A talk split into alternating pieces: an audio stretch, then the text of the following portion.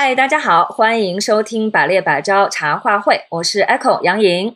大家好，我是 VC 成功。啊，不容易，不容易，不容易。刚才又是激烈的探讨，聊得满满当当。就是我们前面刚结束了我们的鼻涕那些事儿的这个讨论啊，这个呃，很多嘉宾对于鼻涕这个事儿特别的。有自己的探讨，从人生中的第一个鼻涕的案例啊，到这个就是 追溯到二十年前，对，怎么怎么吹账，包括怎么去鉴别客户，然后怎么有一套百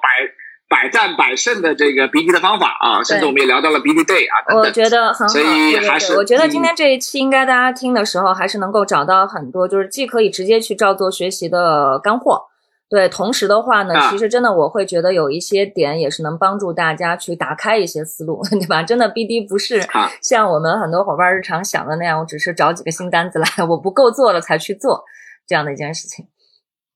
对，呃，对。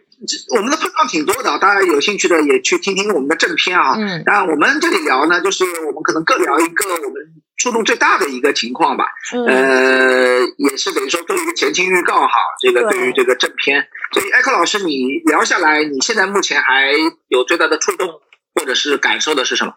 我其实最有感触的还是在于像我前面说的，就是大家提到 BD 啊，并不是一个我现在单子不够做了，对吧？然后我客户不够了。我才去搞它的这么一件事儿，它不是一个补充，而确实是需要说，就结合在日常的工作，而且就结合我们日常业务走向的这个整个环节过程中，是需要实时更新和去加入的这样的一个东东。对，所以这个其实我一边听的过程中就会产生深深的共鸣。因为我自己就其实也是回顾一下过去，可以吧？就是老老老老老司机在这个过程忆一下当年。当然，对对对，因为其实像我我刚在聊的时候，我也就在顺着大家的这个思路在回忆，我自己好像做 BD 还真的也可以追溯到零六零七年那个时候，而而且当时我觉得特别妙的地方啊，就是在于说，呃，哪怕那个时候大家都做的是比较清一色的外资企业。但其实真正对我来说比较刻骨铭心的，或者是真的给我带来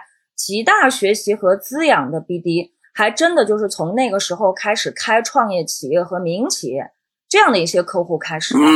对对，你一般这这就是真的让我感受到一个冲击，就是在于，比如说你按照流程，按照原先就是做外资做惯了那一套，对吧？去开发我们的这个国内的客户，他其实就会发现这里面很多。方法理念还有，哎，你你一定还要很尊重到，就是对方的这种特性和文化的东西，会会来的是有很多新东西的。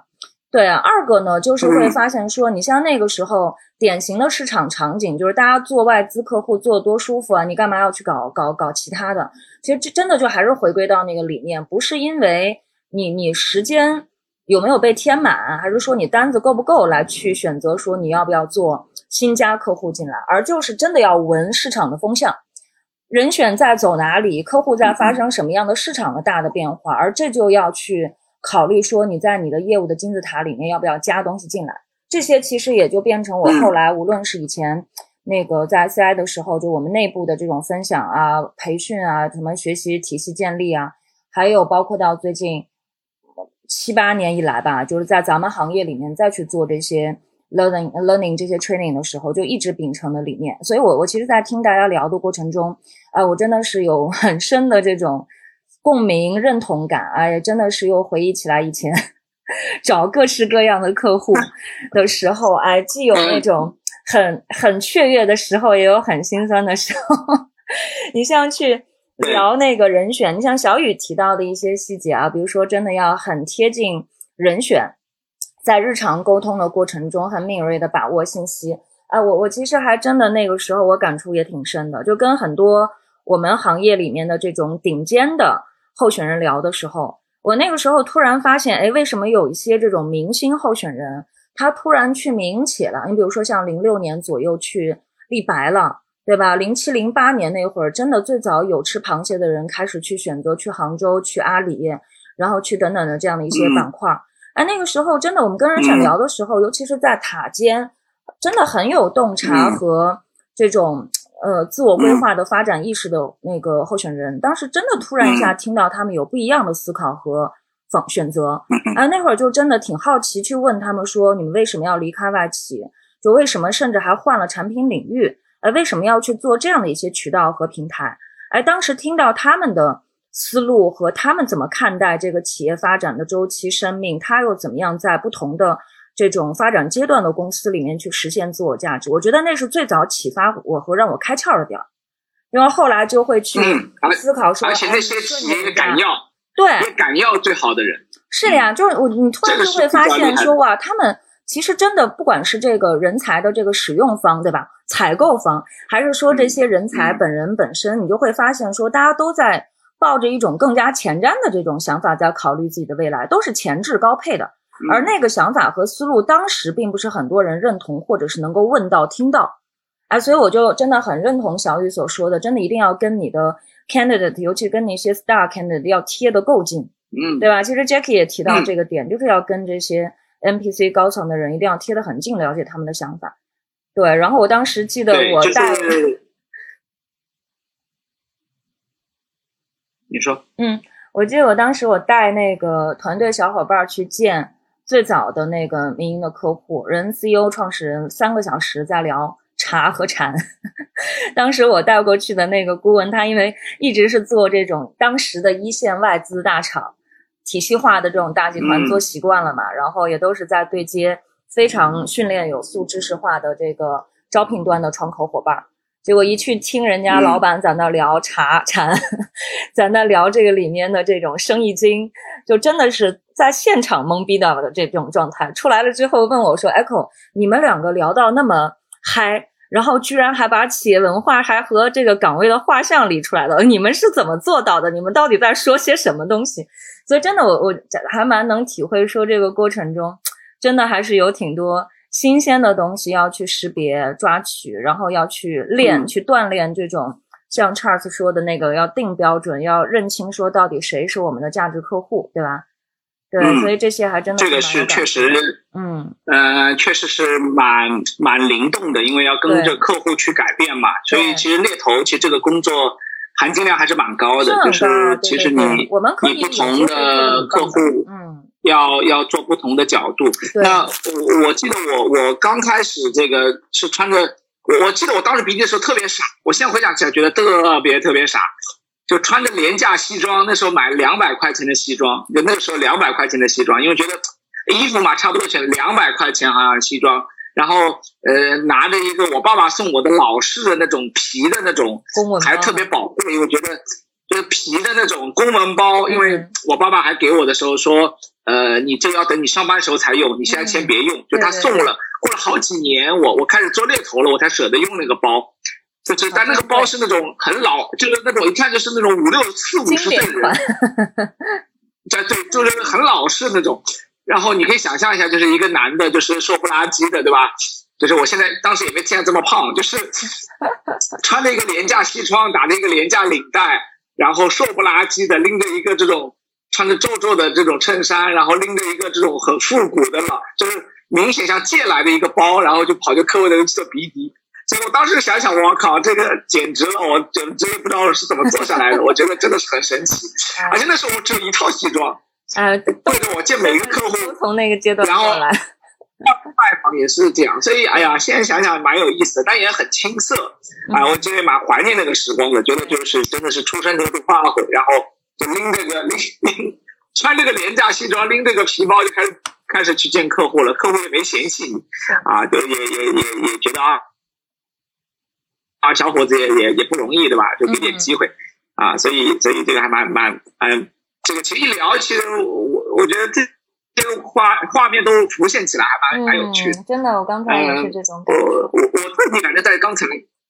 啊，对对对，一开始都没有什么装备嘛，就跟这个打游戏一样，一开始都是做最最基础的装备，对吧？新手村的，甚至光着裸着上。后来有点钱，对，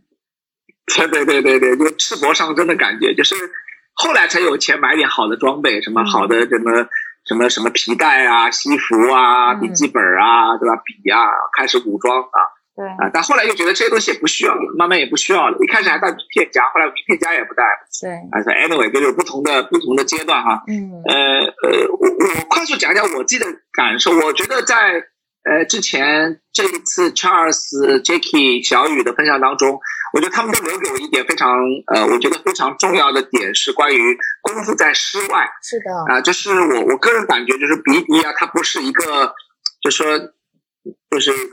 呃就一蹴而就的事情。嗯。呃，或者说本质上。呃，只要你交付做得好，你平时有观察有积累，嗯，其实我个人觉得鼻涕是融入在我们每一个人的呃工工作跟血液中的啊，就是在我看来，鼻涕就是我们猎头的发动机嘛。对。但很多人会有一个角度是觉得说我适不适合做鼻涕，我可能只适合做交付，不适合做鼻涕。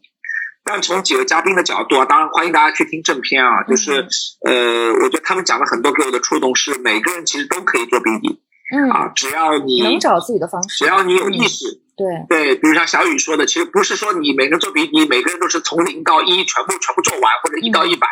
而是每个人可以在鼻笛的这条战线上，就是可以发挥自己的优势啊，收集情报的收集情报，收集呃职位的收集职位，收集客户的收集客户，去谈合同的去谈合同，拜访的去拜访。所以我个人感觉，只要你愿意的话，其实，在鼻笛的路上一定有你的一份儿。好吧，呃，这也是我特别大的一个感触，因为人人皆可比。拟，所以呃，不管你现在什么阶段，我希望呃，如果你愿意的话，或你有这个想法的话，其实不妨可以多试一试，看看你在什么位置上更舒服。是的，是的。哎，我还有一个感触的点，就是前面呃，嘉宾聊起来，就是还是要搞清自己团队的定位，这一点我自己也挺有亲身的感触的，对。因为像对像我之前也经历过一个阶段，我们是创业型公司，而且都是在市场中招募了非常优秀和资深的一群顾问。那么其实这些高价值的顾问，其实运营成本也来的非常的高，就真的不能再拿以前那一套，比如说我就是惯性做大厂啊，或者说我不去考虑这个过程中现金流利润的重要性。对那个阶段，其实确实还是需要，就像我们当时也是这样做，针对于团队里面大家特呃顾问的特质。然后我们要在这个市场中需要有的这个定位和要去发出的声音，哎，再去明确的去画像，谁才是我们的客户，对吧？而且甚至当时还定了非常明确的一个标准，而不是说靠主观喜好说谁是好客户，都全部非常客观的一些条件，把它做列表和工具化打分来去看，说不同的客户是不是符合相应的一些最为关键的一些这种标准的要件，然后甚至会把。客户啊，订单啊，去分成不同的 grading，那这样来讲的话，在 A 级的一定是要全力以赴的，对吧？然后在可能排在 C 和 D 的，也许它真的看上去是一家光辉的大厂，但可能在现阶段真的并不一定是互相能够去兑现的价值，那反而可能会被排在后面。那但随着这个团队在扩大，比如说我们有精英的顾问团队。然后我团队里面也要有这个中层腰部，对吧？包括到有基层的小伙伴还在学习。那客户也要在这里面补充，变成一个战场练兵。那高阶的顾问要怎么再继续去 upgrade，刷新他的这种咨询的能力，对吧？基层的顾问伙伴又如何在知识化的大厂、标准化的 case 里面去训练他的这个招聘的专业能力？哎，各有各的这种对应的配位。那这样子来讲的话，就是一方面在做业务，对吧？在闯业绩。那同时又在这里面在做这种学习的积累啊，在练兵啊，在去积攒各式各样的堆肥的这些资源。那这样来讲的话，其实就真的是能够一石多鸟把这个事儿做下去啊。所以听大家在讲的时候，真的还是共鸣蛮多的。是的，是的，是的，这里面共鸣点其实特别多，就是关于分类，关于知道自己是谁，对，关于怎么样去找到合适的合作伙伴啊，包括定位，嗯，啊等等，我我确实这样，我们留留一些机会让小伙伴们在正片中去听吧，好吧？我们也为这几位嘉宾打个 call，是的，然后也为这期打个 call，好吧？呃，欢迎大家这个呃这个去听我们的正片啊，也欢迎大家在留言区。去分享，对，然后你是怎么做的，对，然后你听到了之后，哎，你会又会觉得有什么样的一些启发，都欢迎大家多多跟我们互动。是，哎，真的时间过得很快啊，我们那个第一季百列百招十二期到这里来讲的话，嘉宾的正片，包括到我们的茶话会，到此都要告一段落了。VC 有什么感受？哎呀，时光过得真快。对，原来以为这是一个不可能的任务，最后我们还是做下来了啊，先为自己，对，呃，先为自己。嘉许一下啊，必须要鼓一个掌，内心好好的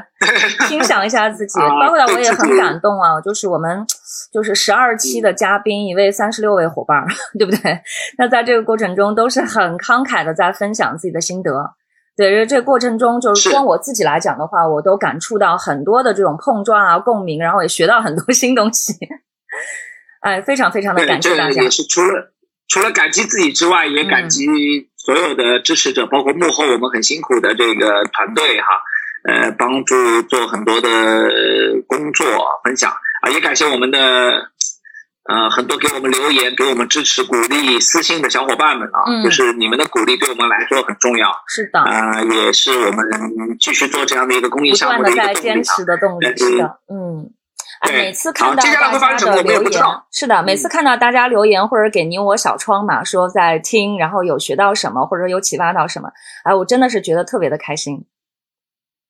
嗯，是的，呃，也有一批默默在听的伙伴们啊，所以接下来我们也不知道发生什么，呃，会有怎么样的火花，有没有第二季，我们都不清楚。但至少此刻我们是很愉悦、很开心，然后啊，也为所有的小伙伴们感到骄傲和自豪。谢谢，谢谢大家。那我们第一季大家，我们百列百招就到这里，再会啦，再会啦，我们伙伴们好，有缘再见。拜拜，拜拜。